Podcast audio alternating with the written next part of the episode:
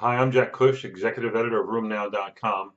It is the 10th of November 2017, and this is the RheumNow Week in Review. Actually, it's a whole lot more than the Week in Review. It's the ACR 2017 meeting in review.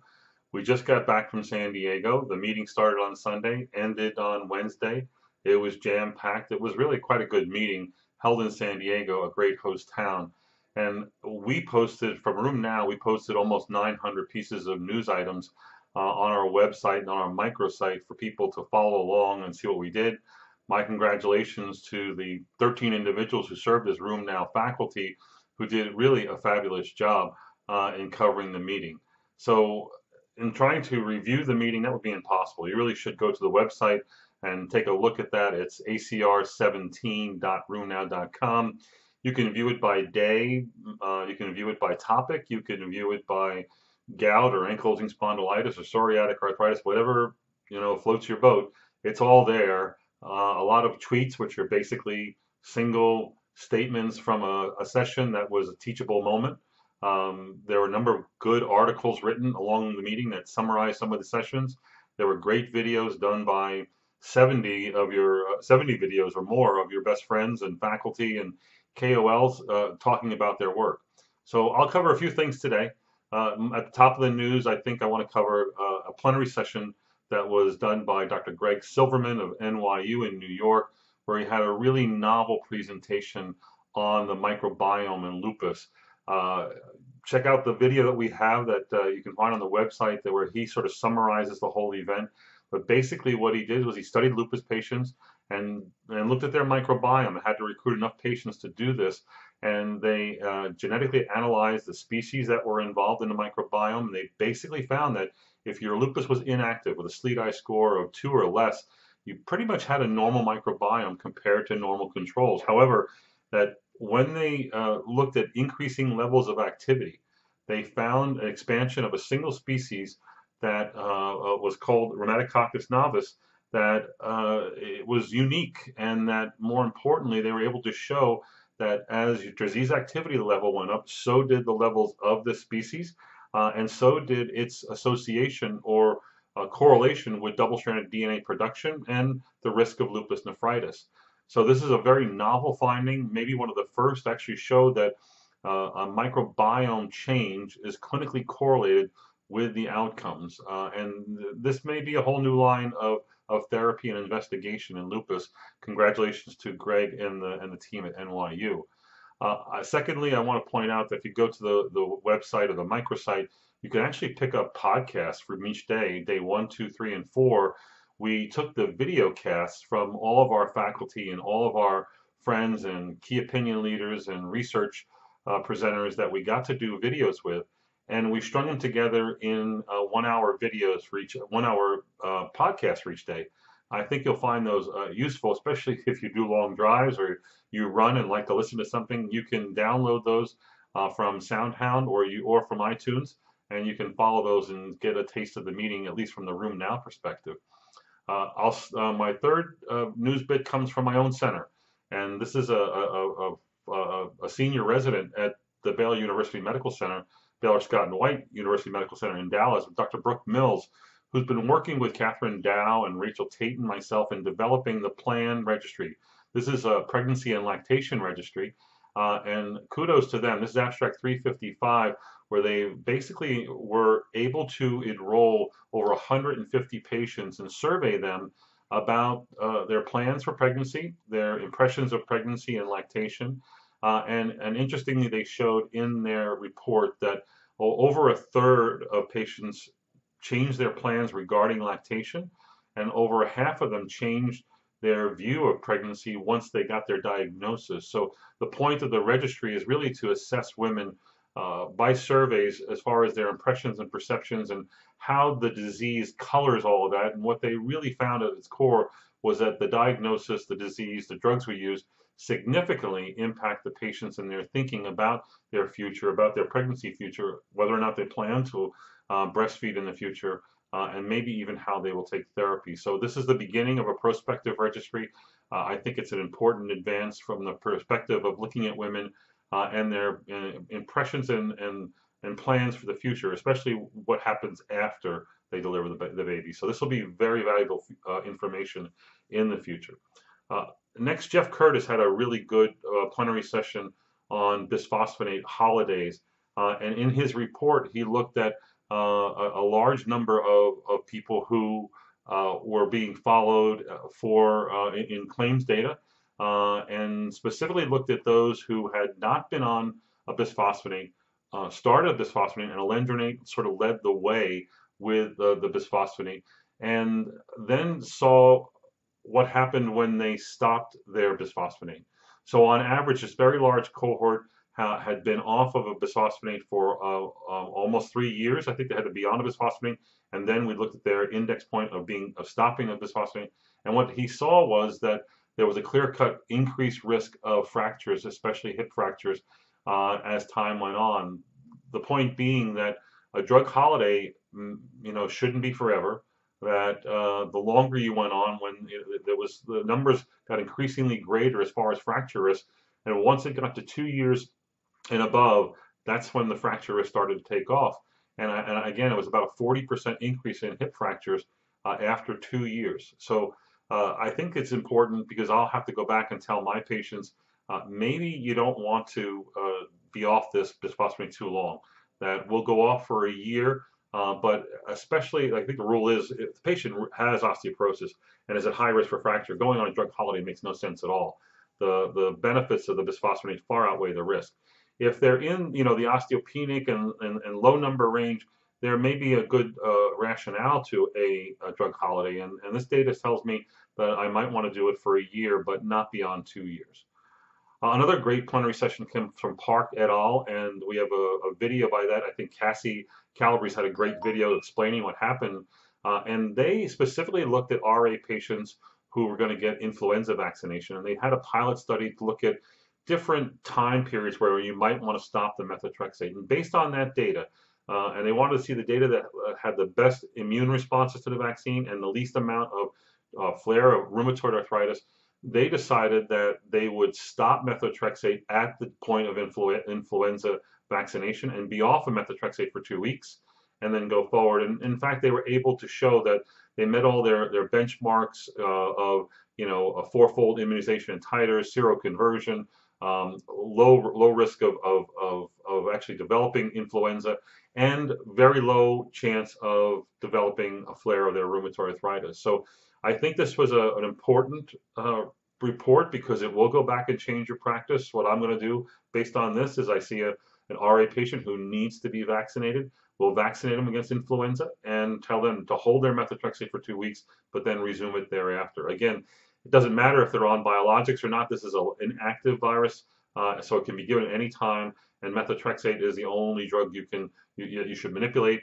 There was no other advice uh, about what to do with prednisone or other DMARDs. That wasn't studied here, so I can't advise you here.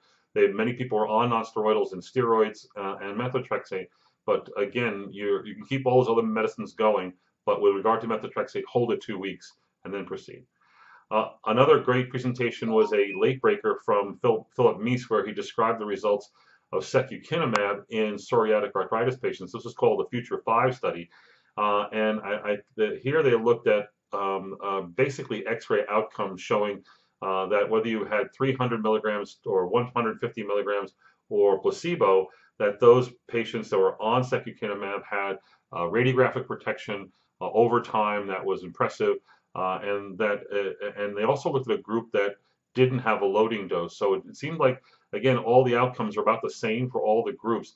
The only thing here was that for me to take home was that, and you should look at the video and see what Philip has to say about it. But the patients who didn't uh, have a, a loading dose actually um, did very well, provided that they were not a TNF inhibitor failure. If they had not previously failed a TNF inhibitor, getting a loaded dose, loading dose didn't wasn't as important. But if they were previously a TNF inhibitor failure, you probably should use the IV loading dose and then go on with your usual regimen to obtain optimal efficacy responses and safety outcomes, but also X-ray outcomes. So again, I think that's really for the efficacy point, you, you should divide patients up into whether or not they were are naive or not to a TNF inhibitor. A plenary session abstract number 1788 looked at the osteoarthritis initiative and identified patients who had intra-articular steroid injections. And basically they showed that if you did, um, that you are much greater risk of developing uh, knee progression and the need for knee replacement, uh, as much as a five-fold increased risk if you were getting uh, an intra-articular knee injection. So now, again, does that mean we shouldn't use it? Again, uh, there was a lot of debate at the meeting about whether this is uh, truly important or whether this is confounded by indication that obviously people with pain and worse disease are going to get more and hence they're going to be later uh, patients who will progress and may need re replacement. But I think it does tell us that there could be a, a, downside to injection. And there are recent reports in the literature certainly saying that if patients do need future uh, knee replacement, that they should not have a, an intra-articular steroid injection within six months of planned replacement because the complication rates, the infection rates are much higher. This data uh, about injection and, and progression suggests that, uh, again, it might be a marker for patients who will progress uh, and that you shouldn't be doing this unless there's an intended benefit um, and not necessarily a plan for replacement. So again, somewhat debatable. Look at the data yourself um, and, and, look at what we have online. I think you'll be interested in this data.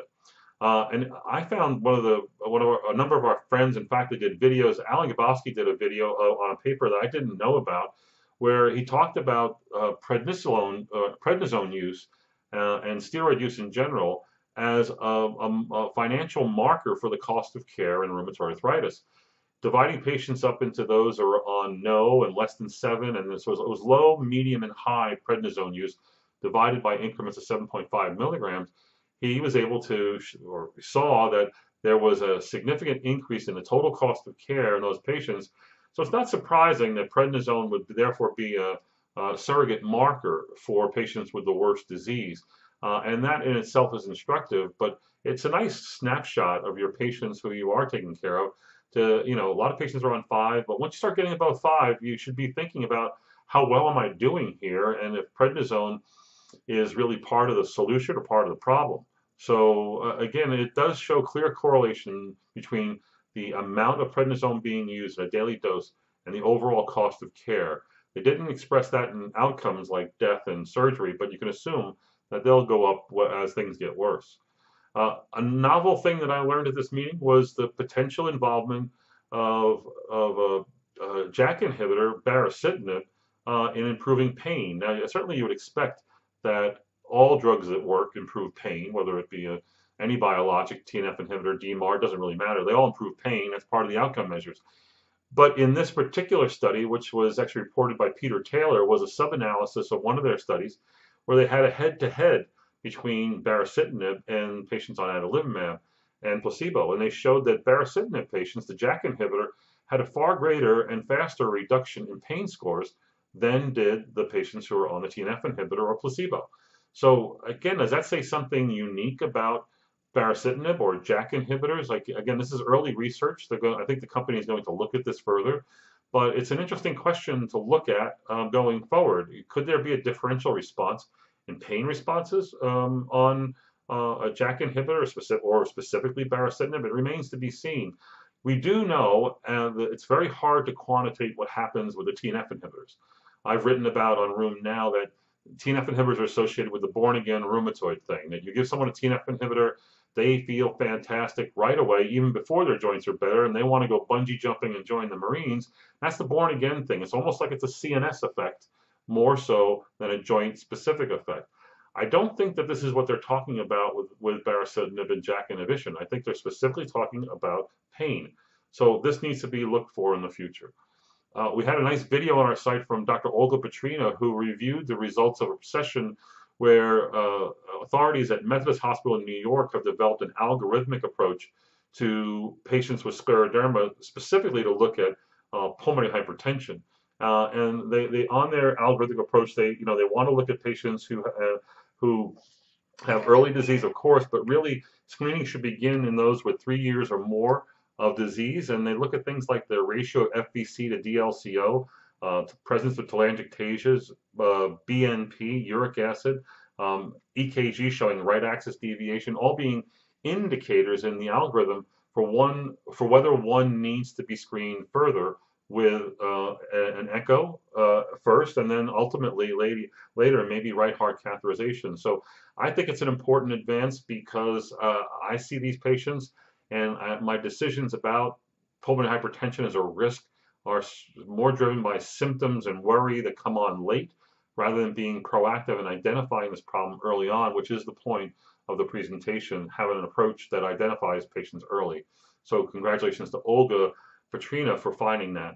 Uh, my last report, I think, is just a synopsis of uh, the opening lecture, the keynote speaker, Dr. Anthony Fauci, the head of the uh, infectious disease division at the NIH.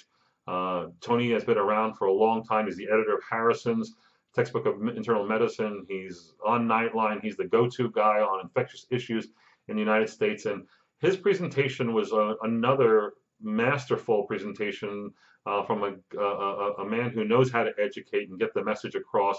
And he spoke really about his career serving under five presidents, beginning with Ronald Reagan, uh, next with George Bush Sr., then Bill Clinton, then George Bush Jr., and then uh, lastly Barack Obama, and, and really going through the infectious complications that he has witnessed and managed uh, over five different presidents uh, and, and, a career uh, in medicine. And he, during this time, he covers HIV, SARS, swine flu, Ebola, um, and lastly, the Zika virus uh, as things to worry about and how, and, to, and how he dealt with those. Really a novel presentation, um, one that could only be done by the master like Tony, Tony Fauci. And in the end, his take home was that we need to have plans for global surveillance. We need to have transparency and communication between uh, the, the, our government, the White House, and our researchers. There needs to be an infrastructure and a capacity to uh, develop programs as need be based on need. What he basically said is every presidency, and this was advice to the new Trump presidency, every presidency is going to deal with a, a, a, a pandemic and, and an epidemic in our uh, country that will affect the populace, and that they're at the forefront in dealing with this. Uh, they also need to have a, a platform for, for, developing new technologies, especially vaccines. He showed that the development of vaccines went from uh, over 24 months, I think, or 20 months in the beginning down to 3.5 months with development of a Zika virus vaccine, and that there needs to be a public health emergency fund for funding of a lot of these um, individual problems. So congratulations to Dr. Fauci for, again, another masterful presentation that benefits his friends in rheumatology. Uh, who, he said he was once a rheumatologist. I still think he is. Uh, I, lastly, I want to congratulate the ACR and its staff for all their hard work at a great annual meeting. It really was a success. We should also thank our outgoing president, Sharad Lakhanpal, who really kept his finger on the pulse of developments in the government, issuing a lot of new policy statements uh, that were uh, beneficial in, in having a voice uh, at, a, at a national level and with the new administration. And congratulations to Dr. David Daikh for um, becoming the new incoming president of the ACR. We wish him um, a lot of luck, and we certainly look forward to his leadership and guidance for all the things that affect us as a rheumatologist in 2018. Tune into RheumNow. Go to the website to get these links and more. Go to acr17.rheumnow.com if you want to see what happened at the last meeting. Thanks so much.